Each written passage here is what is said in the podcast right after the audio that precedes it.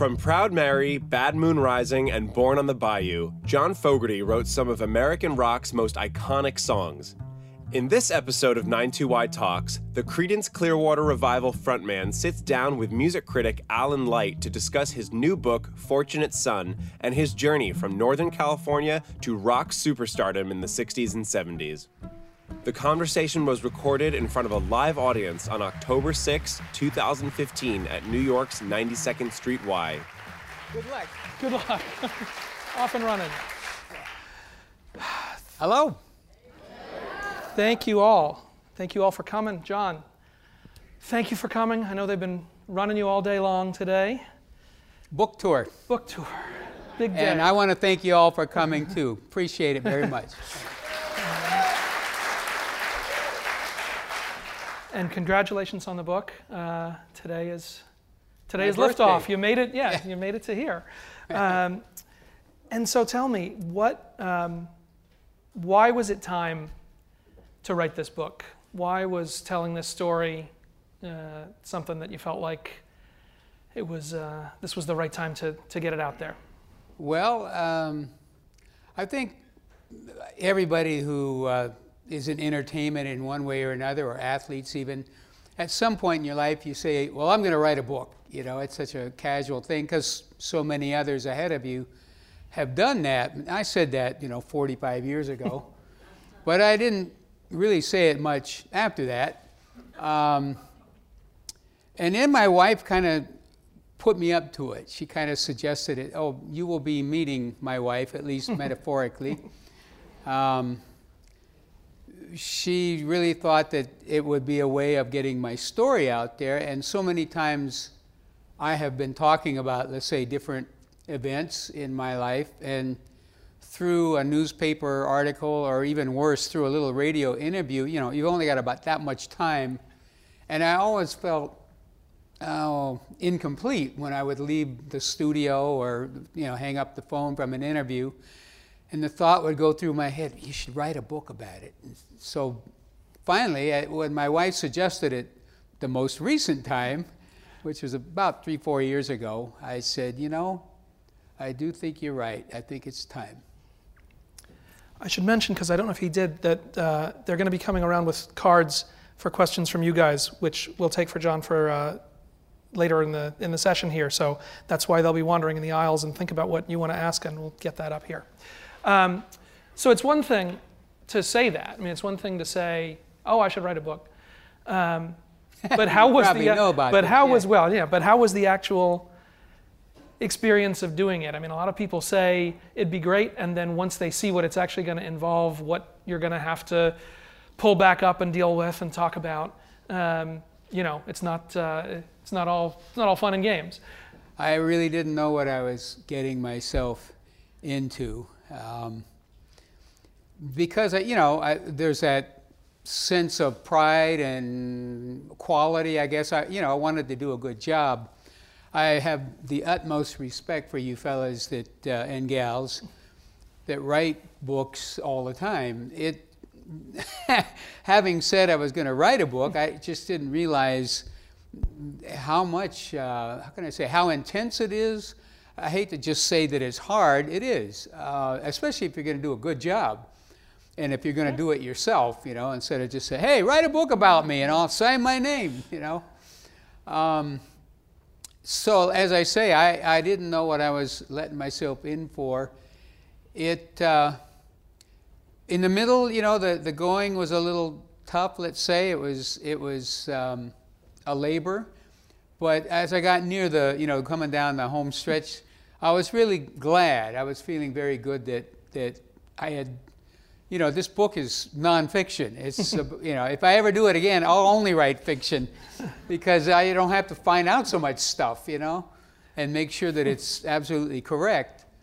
Um, as I was coming down the home stretch, I just felt that it, it really did say what I wanted it to say. And uh, there was enough of me in there. You know, the, the one thing I just have to say right out about it was, um, once I had committed to doing a story, basically story of my life, I kind of thought that's what it would be. I'm, I'm really serious and naive about this. I thought it would have my whole life in there, right? I mean, even a year into it, I'm, oh yeah, I got to talk about this one and that one, and you know, oh yeah, I just remembered, you know, and I, right, but I mean, you know, I'm seventy years old. Been quite a few, let's say, summers and winters and uh, springs, and so uh, at some point I realized, John, you're such a fool. This thing's going to be that big, so you have to uh, kind of start to, you know, edit yourself and compress it down into what you think is telling the story enough and, and explaining your existence, I suppose. And also, mostly what I think the book is about is um, the, the journey I went on, and happily the, um, the great joy I found at a certain turn in the road, which certainly involved finding my beautiful wife, Julie. And at that point, uh, everything was worth it.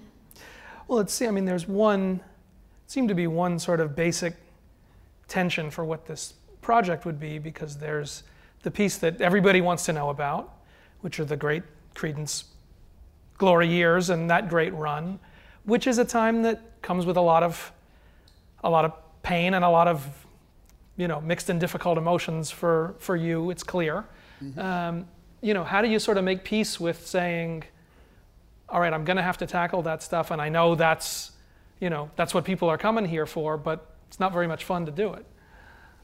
Um, well, you hate to talk about things that are kind of negative, and it certainly, you know, my memories, um, my memories of building the band and then building the career and going, you know, upwards toward that basically impossible dream. It, it, it really does. It didn't seem impossible then, but it, when I look at it now, it seems mighty precocious that a twelve-year-old kid in El Cerrito, you know, kind of vowed to himself, well, I'm going to be a really great musician, and I'm going to be the number one artist in the whole world. I don't think I actually spoke in those terms. I think I just wanted to be up on top of the mountain. Uh, because, you know, way back in the day it was Elvis, and a little bit later it was the Beatles. I just, I just wanted to be way up there and be really good. I think that was my general idea. I love music, still do. Um, but the idea that a kid would have a dream like that, and then by golly, it comes true. Yeah, actually, four guys from El Cerrito set out down the road and become the number one band in the world. That's, I mean, now when I look at it, it's like, if I'd only known how impossible that was, maybe it wouldn't have happened. And you would have worried about it, yeah. yeah. Well, but the, I was gonna, it's the next thing I was gonna ask. I mean, one thing that's really striking, at least as you tell the story now, is from the, as soon as you start playing music, you're dead serious about it. This was not like, oh, I'll have some fun and it'll get me into some parties and I'll meet some girls, and, you know, there was, you know, where did that focus and that drive from, you know, seemingly from the very, very beginning, where did, do you think that came from? Um, I'll try to answer that, and I'm not really sure I can. I'll, I'll tell a little story. Um, one of my very earliest memories of, of being alive was, I was around three and a half years old. Uh, I was a little kid in a preschool, the El Cerrito Preschool. Um, El Cerrito was just a little town in the Bay Area in those days, and my mom was one of the teachers, and I think I say that loosely. She was one of the moms, you know, watching the kids, basically, and, you know, we uh, had a lot of fun. I met, you know, a lot of other little kids my age, and we played in the sandbox, and I remember building the Empire State Building. I actually said that out of these kind of wooden blocks, you know, and it got about that high, and I called it the Empire State Building.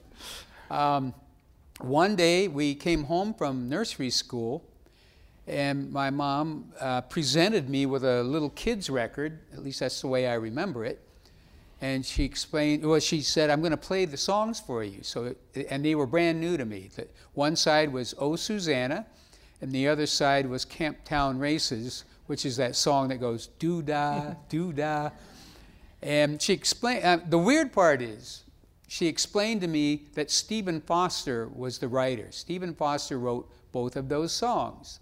I just took that in because my mom was telling me. We may have listened to it a couple more times, but obviously I still remember that. Um, I just find it curious now that you would sit a child down, play him a song that's almost a nursery rhyme, and then talk about the writer. You know, I don't, I don't think most people do that. Now, my mom and dad were musical, but they were not in any stretch professional, or did they have lots of lessons or anything like that. They were kind of normal people who loved music. One thing they would do is in the car, uh, and I, got, I would sit between them in the front seat those days, and they would sing um, songs and harmonize, because at one point, you know, I got used to what they were doing, but when I heard a song I knew, let's say Jingle Bells, and I knew the melody, but one of them was doing something else. And so I, I asked, well, what are, you, what are you doing? What is that? And man, this is a kid four years old, five years old maybe at the most, and they told me they were harmonizing. And so I was fascinated with that idea that you could make it bigger or prettier or something by harmonizing. So I, of course, paid attention to that. Uh, as you can see, my parents, and certainly my mom, started me down a, a path, with a, even with a certain direction. I think exposing me to Stephen Foster at such an early age, you know, nowadays we call that sort of thing Americana, which I think I'm certainly guilty of. You know, there's a, there's a certain lilt to my songs, and, and even, you know. It's got the look. Just who I am, I, yeah. Um, you know, I'm not Kanye or somebody else. I, you know, I do it my way. And, it, and it's always been there. I mean, I, I didn't think about it. It just was always there. And as I grew older, even though I certainly hooked onto rock and roll because that was a new thing, and I sure liked that Elvis guy, but I also latched on to people like Pete Seeger, you know, just all on my own, that really seemed to have substance and were very American, and of course were, were singing about something and speaking about something. And I really, I was fascinated and absorbed a lot of that. So just taking all of that, taking all those different pieces in. Yeah, yeah. And it seemed right. Yeah. You know, I'm sure there's a lot of stuff I rejected, but since I can't remember those, it's hard to talk those about. Those fall them. away. Well, that's what that's yeah. that's what it is, and that's and when you're when you're writing about, you know, the, the the very first sessions with the band and into the first record, you know, the first record you eventually got to a couple of hits with the covers with Susie Q and and uh, and with Screamin' Jay Hawkins with uh, Put a Spell on You. There you go. But um, but what you really are writing, what you write about in the book mostly, is this. Feels like you're, you know, searching for, there's something you're searching for. There's a sound, there's a thing, could, you know, was there something that you heard as a target that you were going for, or were you just kind of fumbling around and seeing where it, because you're talking a lot about guitar sounds and about, you know, pu putting, assembling things, you know? Well, there's cer certainly are things I, what I say about them is they just seem right. Now that's, obviously that's right to me, you know, to the next guy, he, he's got a different version of what's right, of course. Um, you know, we were, my little trio, which I named the Blue Velvets, but it's, we were three of the members that eventually became Creedence Clearwater Revival. Um, we formed that trio in junior high school. And at the age of fourteen, we actually got to back up a singer named James Powell, Uh, rhythm and blues singer. He was about twenty-five years old. He had written some original songs. They were all with girls' names in the title. And one of them was called Beverly Angel. Anyway, that, we made a record with James as his backup band. And that record got played on the radio in the Bay Area, on the rhythm and blues radio station, as a matter of fact. That, that's, to me, still an amazing uh, turn that my young career took. And then, you know, I was off the charts again for another ten years. Anyway, um, from the, you know, from the earliest age, I think I was, well, I was thrilled with guitar. As soon as I discovered guitar, um, I certainly was paying attention to everybody else that played guitar. So as quite a young boy, um, I adopted my own idols. Uh, Chet Atkins was somebody I really admired, but I knew, I, I called him, he must be the best guitar player in the world. And so he was far above me. But I would I latched onto a guy named Duane Eddy because I could almost play his songs. They were a lot simpler, uh, they and they were gigantic hits on the radio, and they sounded really cool. So I sort of adopted him as my guitar god. I didn't, you know, didn't know what they called that then, but that was um, that that that did a lot of informing to me. Number one, Duane's, Duane's music or the melodies were very simple, and I would think about that. That instead of being, you know, jazz was so woo, woo, woo. And I knew those guys were really good, but they weren't that intriguing to me. It just didn't kind of catch my didn't ear. Speak to you. Whereas uh, Duane Eddy's records really did, and the, and the tone of the guitar was so special. But Duane also, because they were instrumentals, he named them all in a really colorful manner. Songs like Rebel Rouser and forty miles of Bad Road and The Lonely One, you know, they, they all, the titles painted a picture. And I began to think about that as I was growing older, that how important a good title was. Um, and that really became part of something I wanted to, uh, what's the word, bring into my realm and kind of concentrate on. Um, and I learned it from a guy who, you know, didn't write any words at all. But just those titles, painted pictures that...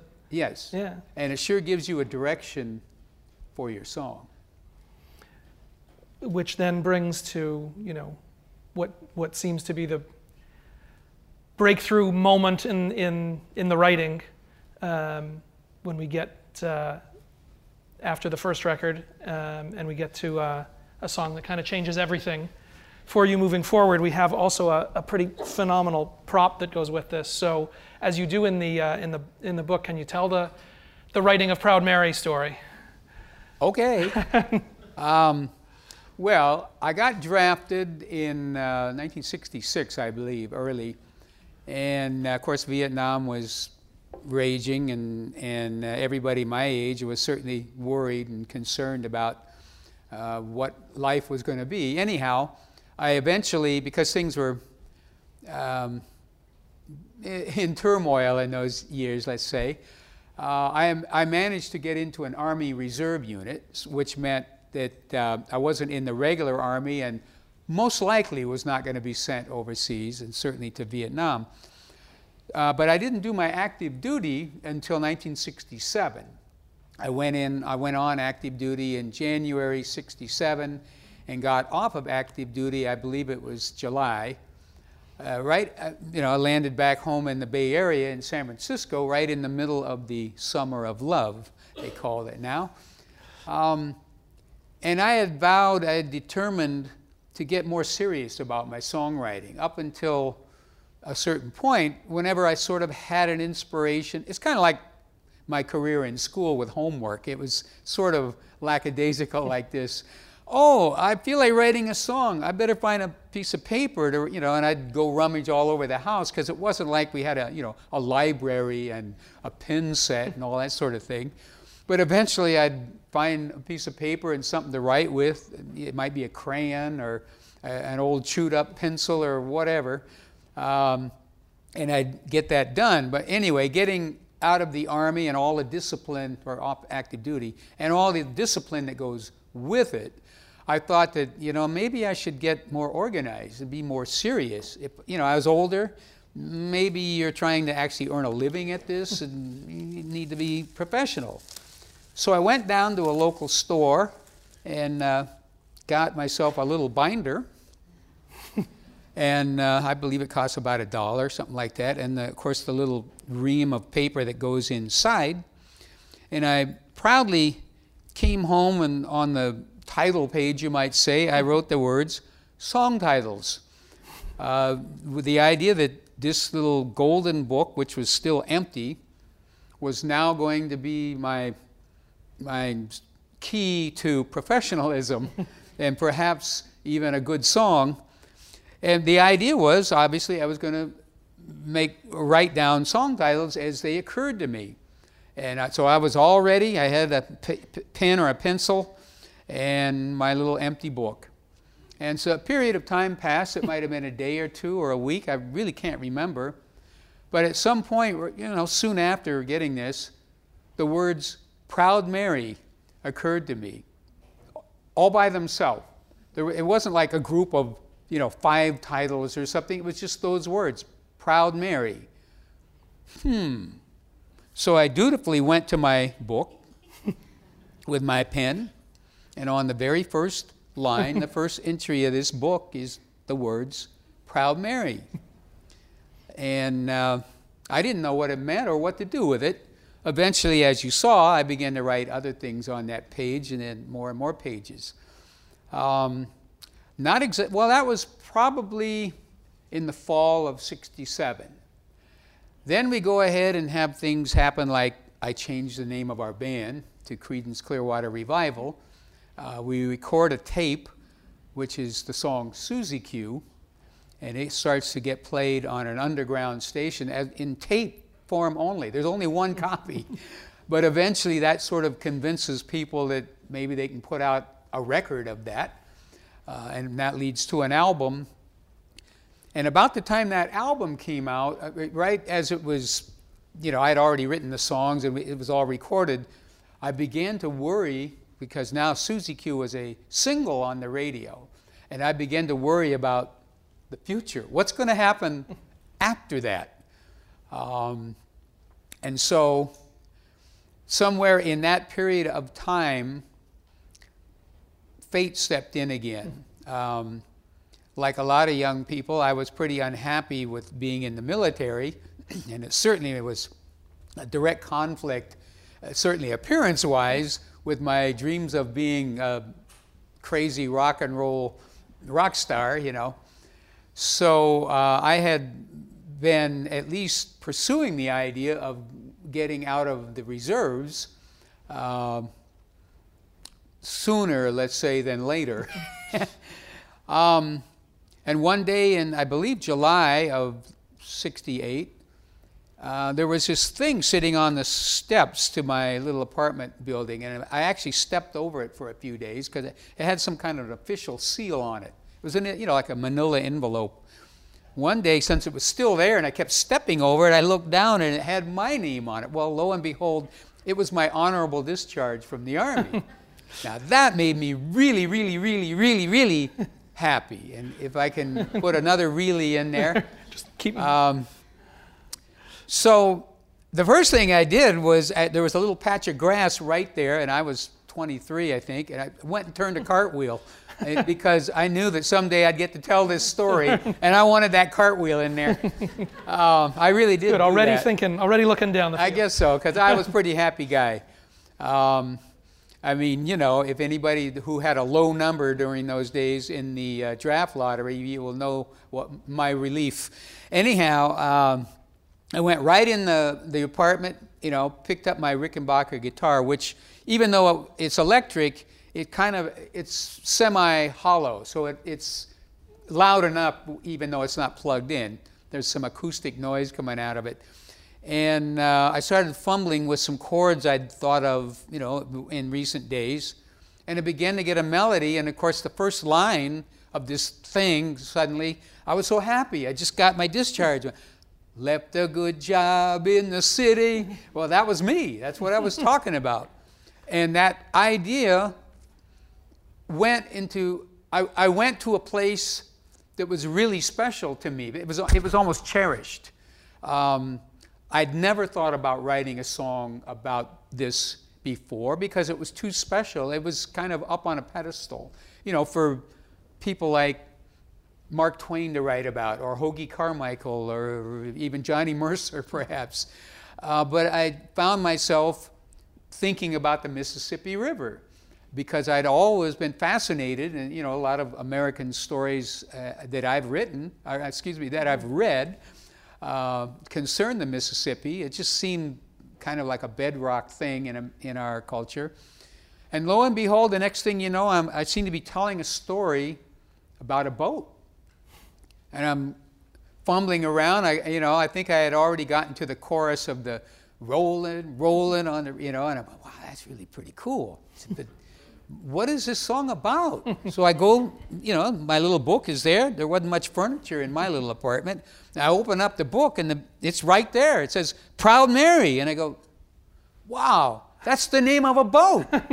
That's the name of my boat. It's the Proud Mary, okay? And so, you know, then I was off. Um, it took about an hour.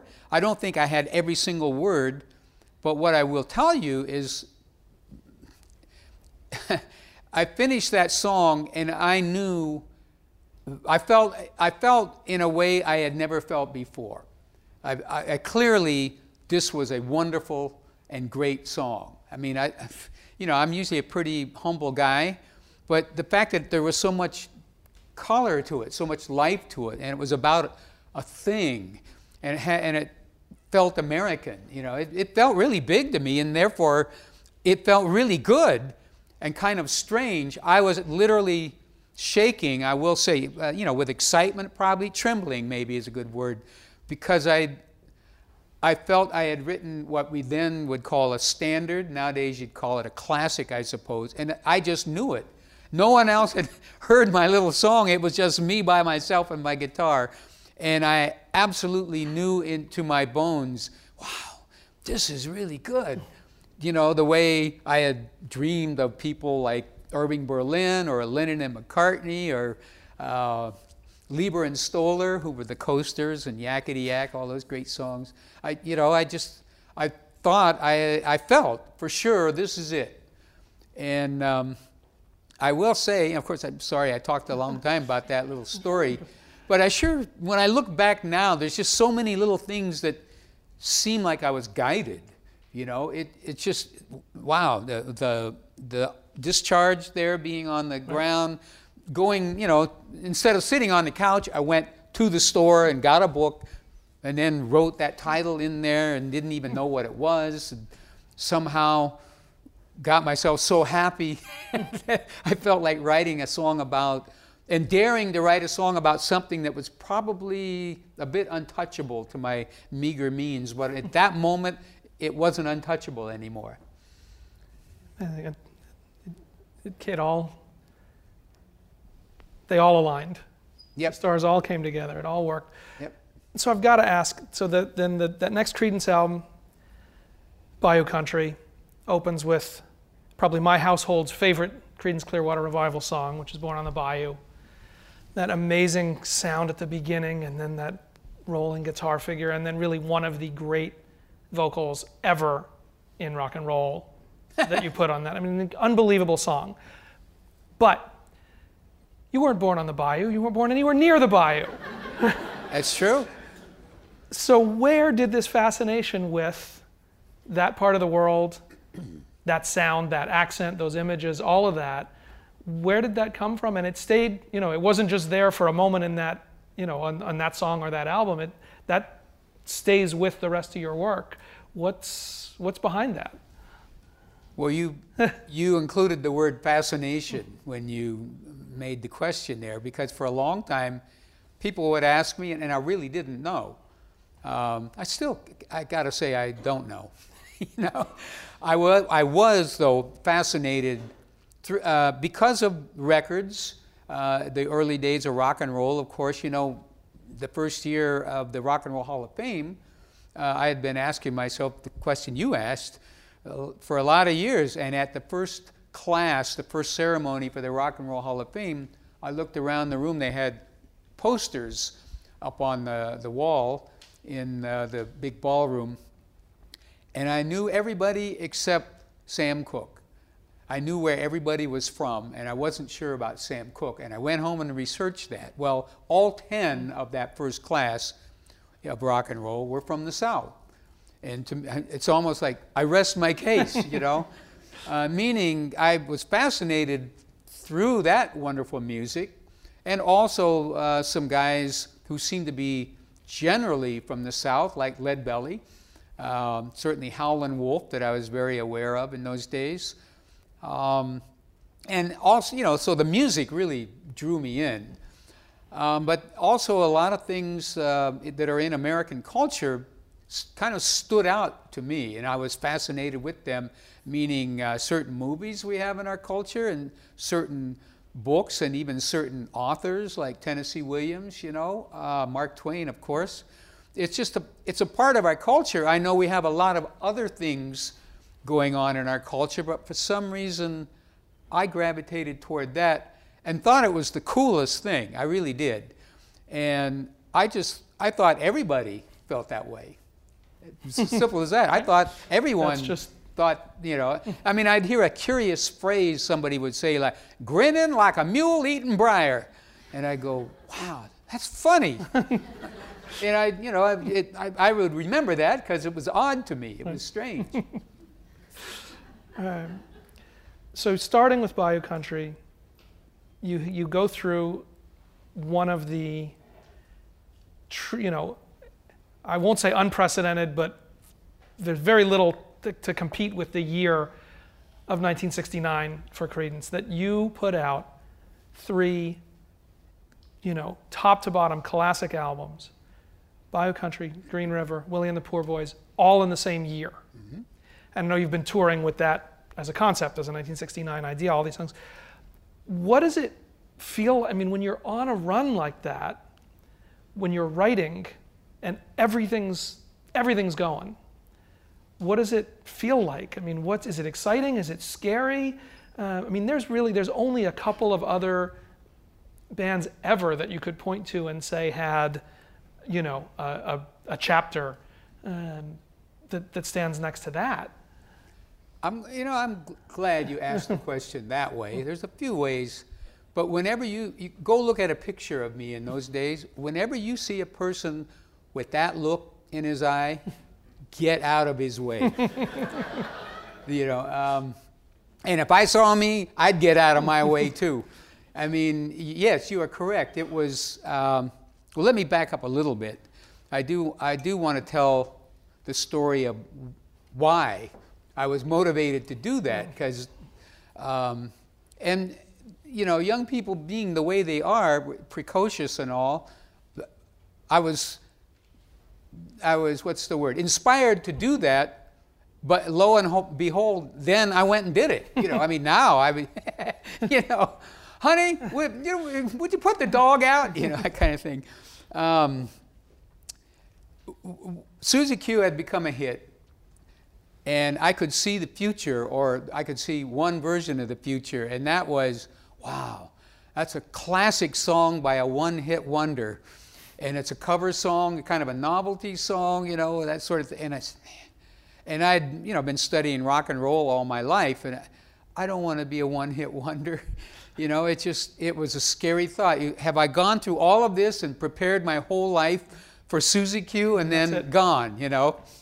So I basically told myself, John, it's now or never. Everything that you've gone through, all the stuff you've told yourself about being a songwriter, being a singer, you know, playing guitar, what it's, you've got to make it all come together now, or else you're going to be a one-hit wonder. And um, my version of that that I would tell the band was, we've had a hit, the spotlight is on us. If we do something good, they'll keep the spotlight on us. If we do something bad and the spotlight's on us, everybody gonna know about it, and that's that. On to, on to the, the next. next. Right. So I was, you, you might say I was hugely motivated. um, and after that, it, it was just a matter of doing the work. I mean, I, I really, I put on a work ethic like nobody saw. Um, I didn't think there was, well, I took stock of my situation. Here we were, a group of four guys, eh, pretty good band, but not the greatest. We weren't scaring anybody as musicians. Uh, we had no manager. We had no publicist. We didn't have an agent.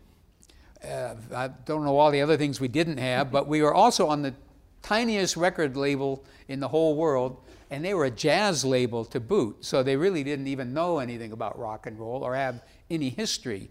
And so I, I looked at that with this humongous motivation I had, and I said, well, I see all the stuff we don't have.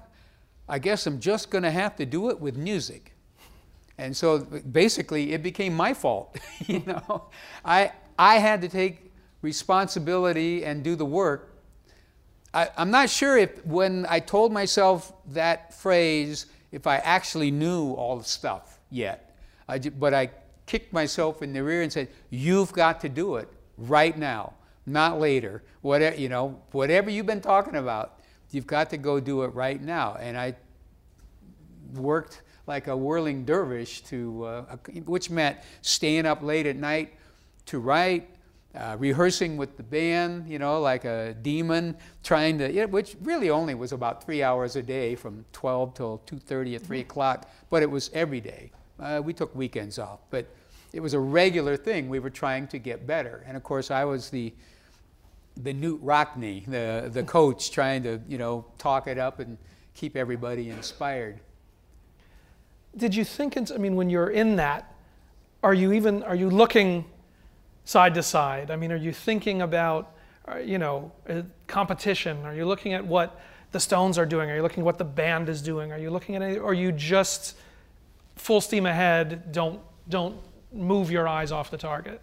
Well, it's a funny thing, uh, Alan. It, it, I, I never looked at it as competition. Um, when the Stones would make a record during that era, or the Beatles, you know, I, I actually began to feel that we were, uh, that there was some kind of kinship.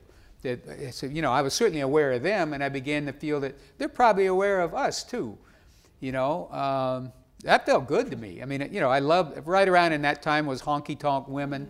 I loved that record, and Brown Sugar, you know, it was great. I mean, I, you know, uh, Beatles were, you know, on a tear. Uh, right then, j just at that moment before they broke up. Um, so I, I never saw that as competition at all. I was enjoying it as a, because I love rock and roll and love music. It was, I, was, I was enjoying it as being in the party, in the room where all this was going on. And so I don't want to spend too much time, and there's a lot of the book that's dedicated to then a lot of the the problems and the tensions that start to come in around this time. You talk about you're the coach, you know, running the show. Um, it's easy enough to understand being ripped off by a record company. I mean, that I think we're all prepared to accept. You know, we. You, you mean know, yours is the a, same as being killed by a right. serial killer? Well, yeah, of right. course. Stuff happens, yeah. right? That's yeah. that's what that's what they say, right? right. Um, But it is, it's definitely different to read your story and read about the split between, you know, what happens between you and the rest of the guys in the band and the extent to which they line up on the record company side and then kind of stay there. Um, you know, tell me what, what it is, um, and obviously this is a six hours, many days long discussion to go through all of that, but what's at the, what's at the root of when things split apart like that?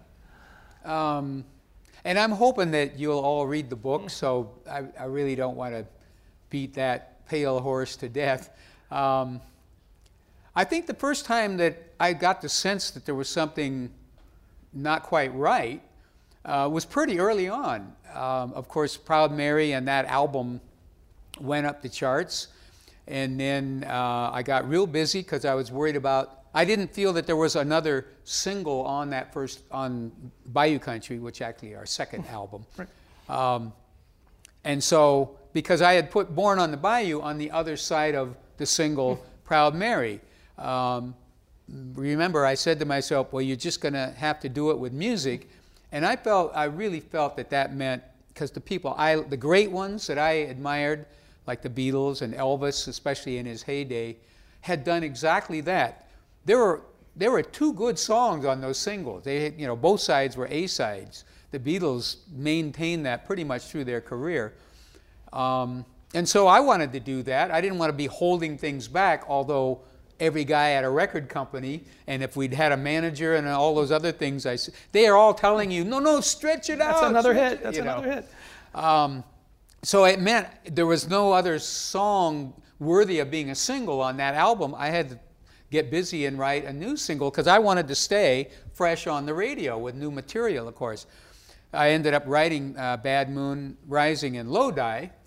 And of course, this is, those are the two songs that follow Proud Mary, which was this huge moment in my life. So I think for several months, I felt that Bad Moon Rising and Lodi were two B-sides.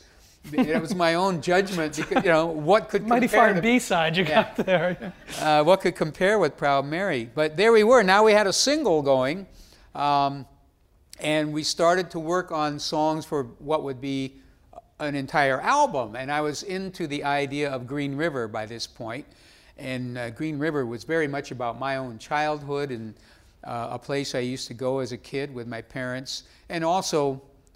Um, musically kind of reflective of the Sun Records sound, if you guys know what that is.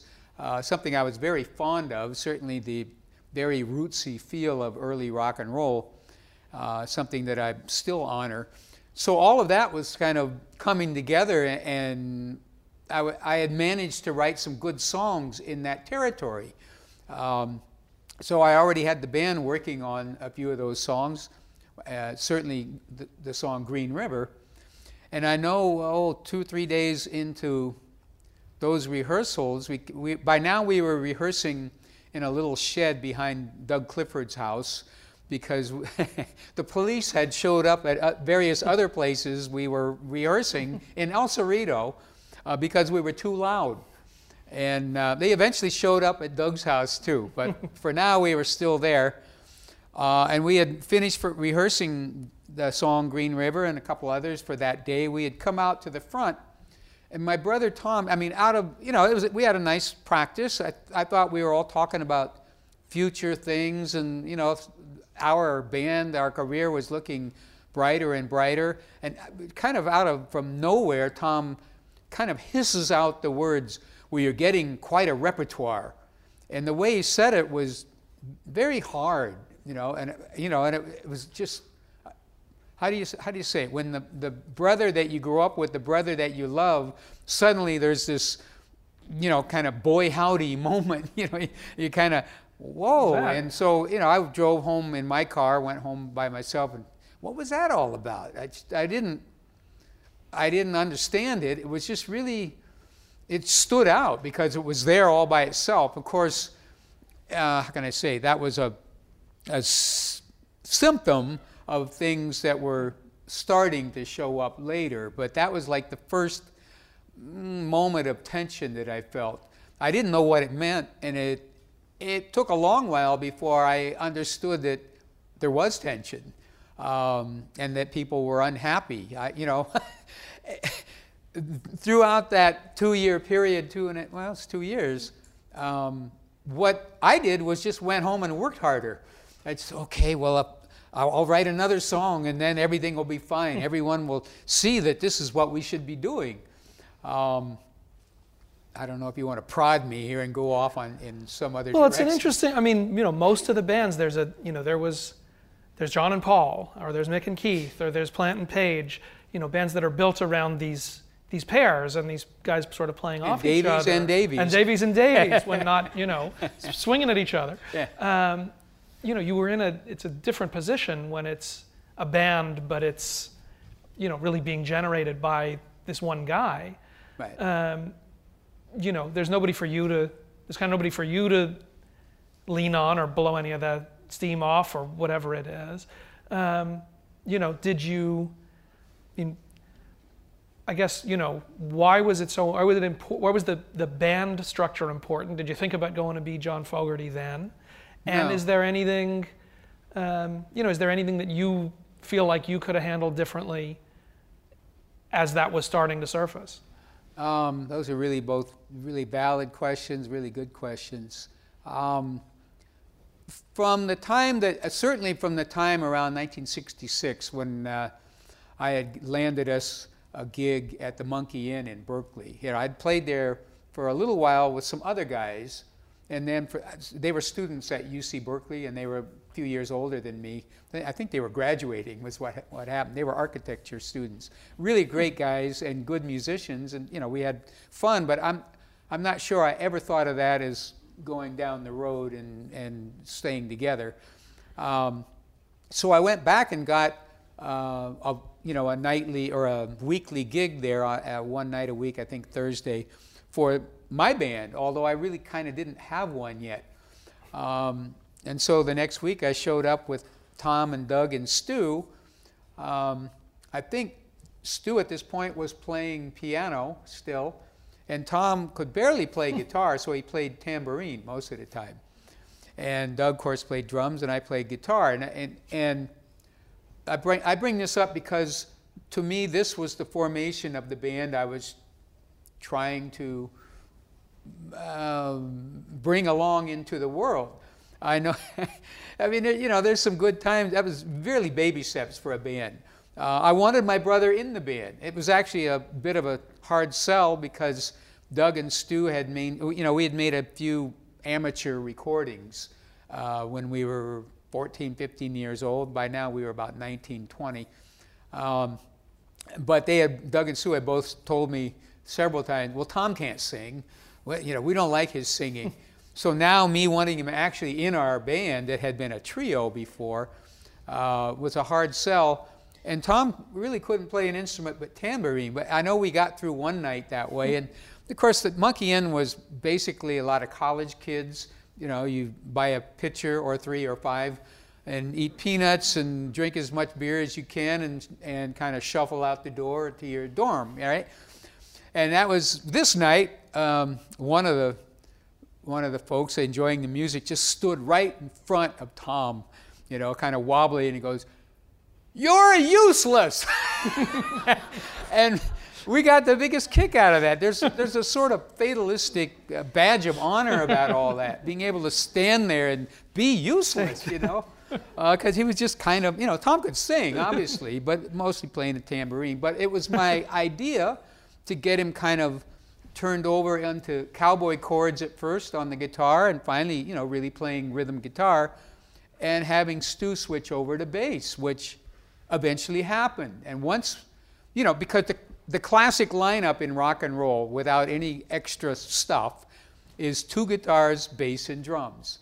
Um, of course, Elvis's very first uh, hit records with uh, Scotty and Bill and D J Fontana, it was that lineup, Elvis on rhythm guitar. Uh, then you get the Crickets, of course, same thing, and of, obviously the Beatles, and many, many, many more groups after that. Uh, and I just, we were four people, and you know, I didn't want a fiddle, a triangle, and a tambourine. I wanted that classic lineup, and it, took, it was growing pains to get there. But once I had gotten there, after all, these were my friends and my brother, I, I thought this was the little brotherhood that we had formed, and I, uh, you know, you asked, I'm sorry, my long-winded answer, but that was my identity. That was what I was pouring all my um, energy and imagination into. I want to ask one more thing, and then I'll go to the audience questions. Um, and I just want to jump ahead a little bit to make sure that we cover it. Sure. Um, so after the, you know, after after the band breaks up, and you're sort of, you know, you write some great song. I mean, you write Almost Saturday Night. You write some great songs on some of the early solo work. Thanks but for you're, going about but that. You're struggling for. I love that song. But you're. It seems like again you're sort of struggling for a sound. Absolutely. And doing a lot that, recording a lot yourself. What, you know, we'll jump to. What is it that sort of clicks back into focus for Centerfield? Um, what is it that, you know, when when it seems like you, you're able to reconnect and and and harness it again? Well, uh, of course, there's a lot of history, and I, I won't go into all that because hopefully you read it in the book. But you probably have gotten wind of the fact that I went missing for a long time in my career, and what I refer to as a long, dark period, uh, which it certainly was.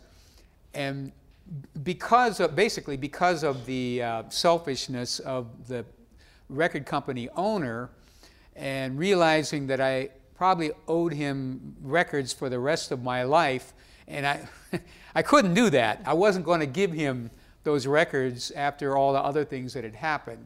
And so to try and make this a simple answer, I determined to become a one-man band. Um, it's, it's a really odd thing to try and understand, but I believe It, I believe it was a form of self-protection, um, you know, a way of kind of stalling the inevitable, hoping that I would find a solution. Because I realized, at least to my standards, to play all the instruments was probably going to take a long time before it sounded any good, and it did. Um, And so as I got better and better at that, still seeking a solution to the just enormous contract that I was under to Fantasy, um, a few things cleared the way, and then some things actually got worse while they looked like they were better. A lot like real life, you know. um, but in that little magical window, uh, I got good enough.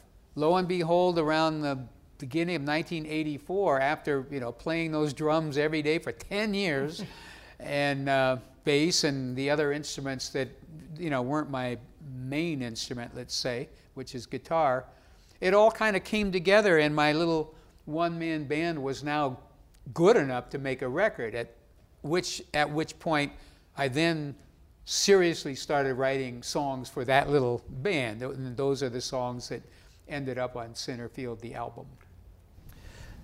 This was more or less going to be my next question, so we'll give the audience credit for it, and I'll read it this way. Um, and the setup, you, you, for many years you didn't play, wouldn't play any of the Creedence songs when you started playing out again. Um, the question here was, what was the defining moment that made you decide to start singing the C C R songs again? Um, well, I have to explain to you that in the, in the midst of feeling really terrible, uh, you know, in what I call my dark period, I had certainly uh, developed a drinking problem, and I mean it was a problem, um, and certainly was in the depths of depression. So I, I kind of lived that way for ten years, I suppose. Um, you're you're hoping that you can figure out how to get better. You're hoping, you know, and of course friends are saying, you should do, you know, you should do that. And because I've been in the same position with, you know, unfortunate folks that I know. And you grab them by the lapels and you can talk every kind of sense into them. But until the light goes on in that person, for whatever reason, it just doesn't happen. Well, the light going on for me was one night in Indianapolis. I met the most beautiful girl in the world. She is my dear Julie, and I'm trying to say this as uh, briefly as I can for your uh, for your time uh, consideration. But anyway, um, I knew in an instant that I had met the girl of my dreams. Um, I certainly felt instinctively that it was going to get better. Sorry that I'm, uh, you know, I, sometimes I get through it and I, you know, I look like a rock, but most of the time I look like the mess you're looking at right now, meaning just, I get, it's so emotional, it's so wonderful, um, and she's so wonderful. Um, so that moment turned my entire life. Uh, we started to see each other, you know, I won't go into all the details, but it took a while before, you know, she gave me her number and I lost it and that sort of thing. And all I knew was Julie from South Bend. Well, by God, I'm going to find her, you know. Uh, and we finally did get together, and we f certainly fell in love, and every day got better and better. I mean, I, kn I, I sensed that it was getting better, and she's a trooper because it didn't happen like that, and she had to live with a guy that had a lot of baggage and was certainly a piece of work. As a matter of fact, Julie gets to speak in the book, and I think she, it's my favorite part of the book, by the way. When I read, oh man, this is really good. You know? um, so I need to tell that story because I began to heal, and that sort of laid the groundwork for other things that were possible. And only possible because I had met Julie. If I was still that bitter, drunk, uh, angry man that was hell-bent to destroy himself, I don't, and like I say, shaking the lapels, I don't think anything else would have changed. But uh, as we had been together a couple of years, uh, I, I began to have this urge to go to Mississippi.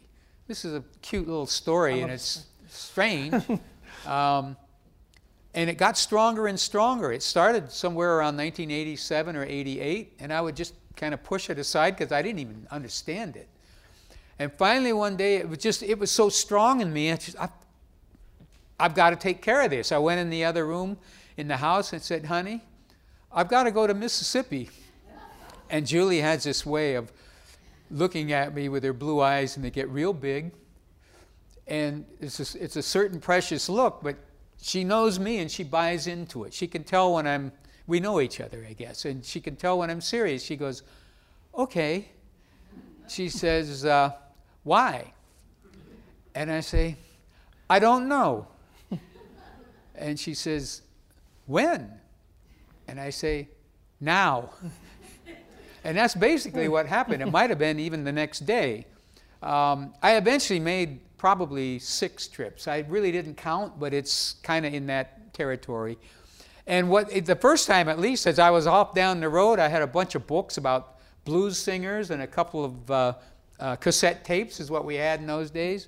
And I told myself, oh, I'm going to look up the family tree. I just, you know, all this great music I'd heard growing up, certainly the Mississippi Delta. I'm, I guess that's it. I just want to find out how it all fits together. And I told myself that was the reason I was going. Well, along the way, I'll, I'll cut to the chase. I found myself on the first trip in the very hot sun in Mississippi, standing at the purported, the, the fabled gravesite of Robert Johnson. This was nineteen ninety. And right at that moment in time, Uh, this, the record company had re released a box set of all the known recordings of Robert Johnson, and uh, there was one picture at that time of Robert Johnson, and, I, and there was probably a booklet. This was a C D in those days, of course, and it had gone platinum. It, you know, Robert Johnson was a big star. And I'm standing there at his grave, and I'm, I'm looking at the little church, and, and I suddenly thought about the songs. I just asked myself, well, I wonder, after all this time, I wonder who owns the songs. What would have happened to those? And of course, immediately my mind entered the modern world. I said, it's probably some shyster lawyer with a big cigar in a tall building, you know? I mean, 'cause that's the way it usually goes. That picture disgusted me. It just, it, that made me disgusted. That's the best word I can use. It's a hot sun. I'm saying that, or thinking that, really. And finally, I think out loud, I just, it doesn't matter. Robert, those are your songs. The whole world knows those are your songs. And I said that out loud.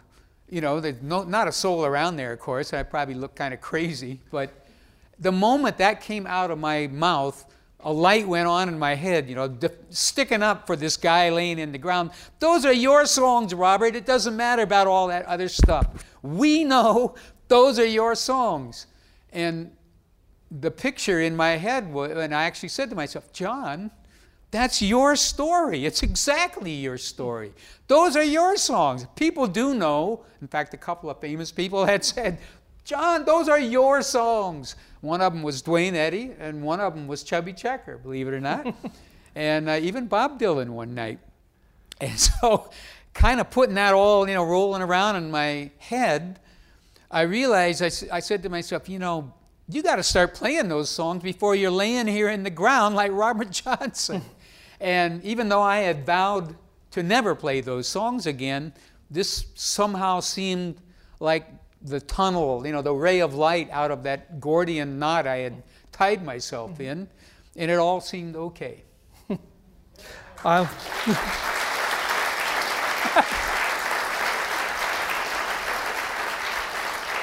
I do. Uh, I do love... I love you too, thank you. And I do love that moment in the book when you're there at Robert Johnson's grave and the whole thing just comes clear. You're like, I can't worry about yes. who's benefiting, like what this is doing, who it's, whatever it is. I got to put these songs back out there. That's a well, he's powerful, a powerful connecting uh, a lot mojo, of stuff there. Right? Yeah, yeah. And it worked for me, man. I mean, you know, and that is the truth. It's hard to get human beings, you know, we all have stuff, but if you find a path to clarity, it sure works. So last thing I'll, I'll ask from here is uh, a, a truly a classic. Thank you, Vin from Staten Island, for saying, what comes first, the music or the lyrics? Oh, um, the way it normally works, I would say ninety percent of the time really, is I'll have a guitar in my hands because I love to play guitar and I, I'm a dedicated guitar guy, meaning I'm working on stuff all the time trying to get better. You know, I promised myself when I was a little kid, you're going to grow up and you're going to be great, like Chet Atkins. And then somewhere around the time I was forty-eight, I realized that it hadn't happened. And that scared me. So I, you know, I decided to get really busy. But it means I have a guitar in my hands every day. And a lot of times I'll be noodling and fiddling around. Just to say, as you said, you were up four thirty this morning. Absolutely. Playing a guitar. Yes, because I knew after about six o'clock they were going to have me for the day. And I needed to get my guitar in before I, you know, was off doing the book tour, as they say. Um, but when I have a guitar in my hands, a lot of times I'll, I'll noodle, I'll kind of accidentally fall into something that's kind of cool. I describe a couple of those even in the book. And what happens then is I'll, I'll, I'll go, wow, that's a cool lick, I like that. And I always fake myself out, because it happens. It's happened so many times I can't even count. But it's, I'm kind of faking myself out because then I go, wow, that would be a cool song. Let's see. And I start playing that little lick that I've just stumbled onto and head off into a real song. And usually at that moment, it has something to do with the lick, right? And so I'll start doing melody. And so I, I, I tend to go from the lick to the melody because I need something that, how can I say it, seems solid enough that it would be a real song. But the intriguing, and then later, I kind of fill in the lyrics, especially if while I'm working on the melody, I'll, I'll sing sort of nonsense vowels, sounds. There's no real words there, but it's a way of making, you know, some kind of sound with my mouth to play at the melody that I'm thinking of. And some, every once in a while, a little consonant, a little vowel will come out that almost sounds like a word, and it'll get me going in a direction. You know, if I see something like tombstone, I go, tombstone? Oh, what's that? That sounds fun, you know. um, but the, the funny thing about that is you could certainly write a song, you know, words and melody, without any guitar lick. The, the lick is really a separate thing. Of course, in my my records, they seem to be pretty married together, but you don't really need the lick. You could just write the words and melody, but somehow I give myself permission after I've written the lick, you know, after I've come up with that. It seems to be a key that opens a door. So others talk about the sort of singing the nonsense sounds that steer you towards what words might be in there. Absolutely. Yeah, yeah, I do that all the time. Yeah. Um, Wow, um, trying to think of one. I know the song uh, Train of Fools came about that way. Uh, it's a later song, you may or may not know that. It was on my most recent album, um, Wrote a Song for Everyone. And it's a song I really like. Basically the storyline is a group of people who are taking their last ride. uh, and I have a lot of fun with uh, the different kind of stereotypes, typical human people, you know, lives that you can name somebody a traveler or a gypsy or a thief, or, and um, kind of develop that. But the first part about that was some nonsense words that turned into the phrase "train of fools," and when I, oh, that that thought, you know, that, that thought, that concept of a train with a bunch of, you know, the fools would be people like us, of course, or at least that's the way my mind works.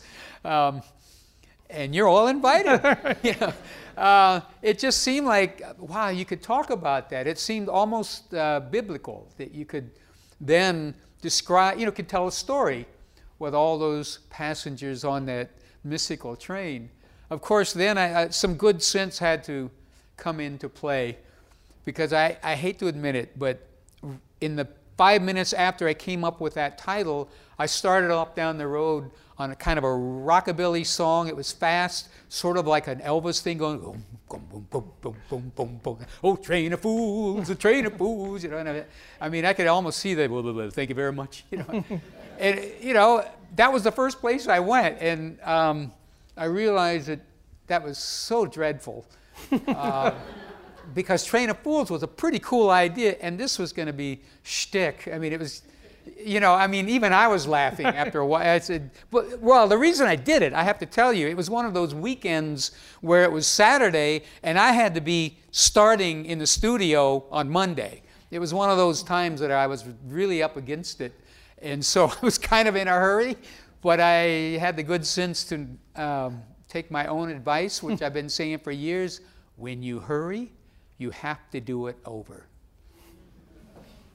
Good. I'm going to make sure the twelve-year-old hears that, that's all. Um, so, uh, John, speaking of doing cool stuff with guitars, uh, I understand we got a guitar back here. Oh, yeah. Uh, Want to play a song for these folks?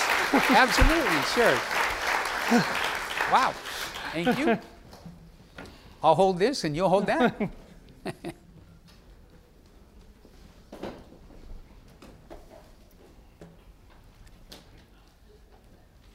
Secret hidden monitor there?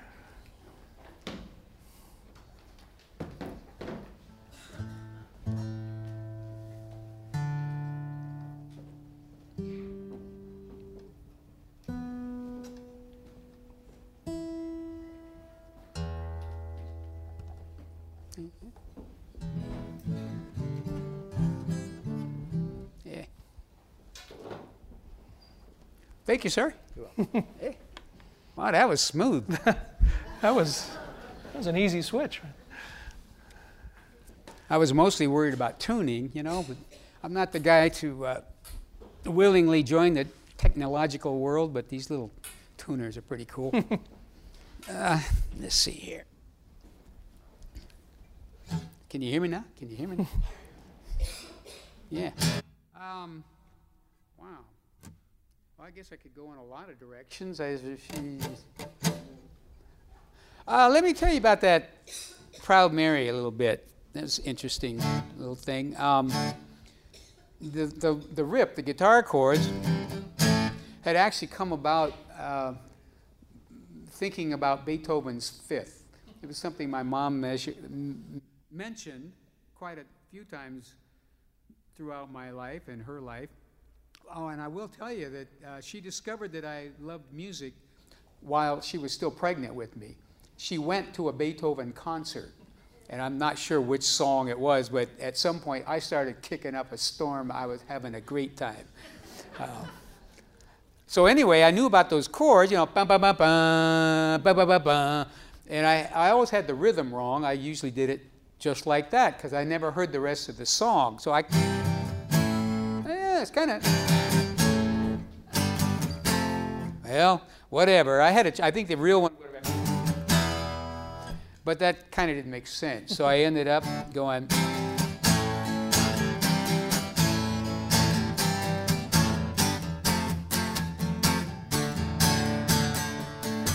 I was happy. Left a good job in the city. I worked in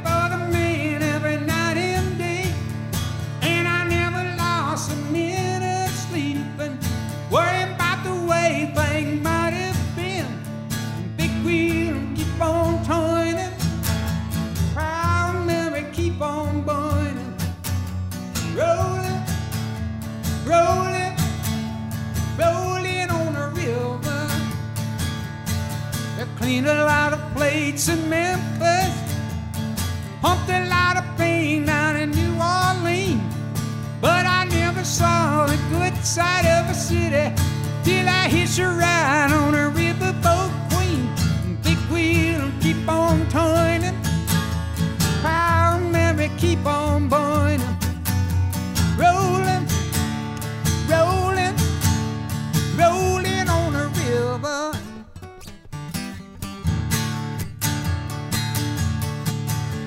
Well, if you come down to the river, I bet you're gonna find some people who live. You don't have to worry, cause you have no money. People on the river happy to give. Big wheel and keep on turning, Proud Mary, keep on burning, rolling, rolling, rolling on the river.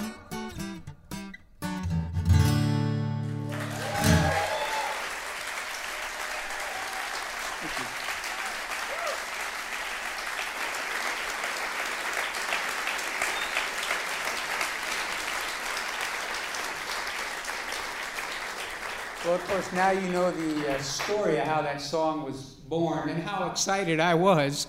Uh, so you could probably listen to some of those words. You know, you realize I had never been to the Mississippi or Memphis uh, at the time I wrote the song. It was all from mm, things, you know, cultural input, I suppose, and maybe a little bit of wishful thinking, I think, too.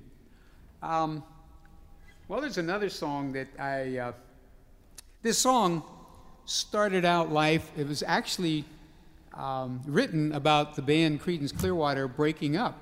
Um, not many people get to write their own epitaph, I guess, but uh, I could sense it and see it, and it was happening right all around me, so I wrote a song about it.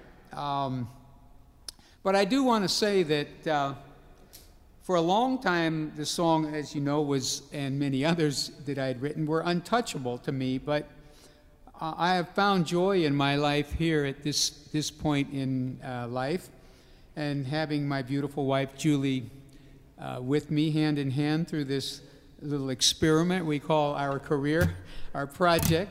Um, and we've raised a family, and my youngest daughter is Kelsey, who's here tonight, actually. She just turned fourteen yesterday. So our family has had two birthdays right in a row here. Nice week. Today being mine, of course. Um, and I began to sense several years ago as I was playing this song, uh, you know, for audiences, uh, Kelsey is a rainbow in my life. It's, it's a, you know, I've been blessed.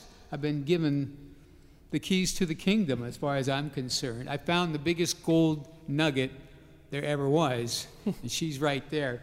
And, uh, you know, I'm smart enough to actually realize it while I'm still alive. And, I, I you know, I understand that that's um, a big step for a lot, of, a lot of us. And so I began to kind of dedicate this song to Kelsey because she's a rainbow in my life, and this song has a rainbow in it.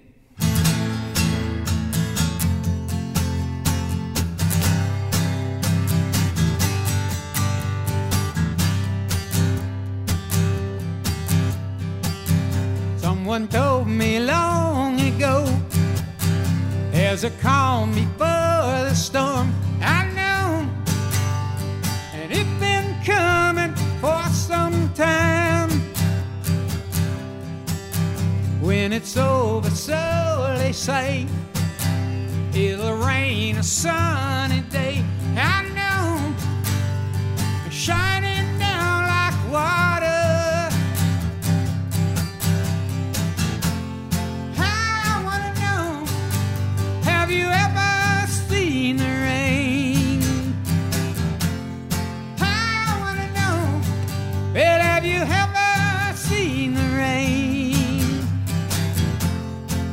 Coming down a sunny day.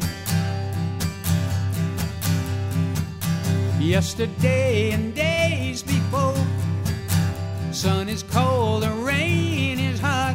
I know I've been that way for all my time.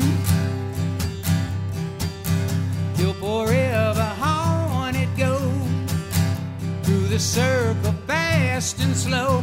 I and it can't stop, I wonder. I wanna know, have you ever seen the rain? I wanna know, well, have you ever seen the rain? Coming down a sunny day.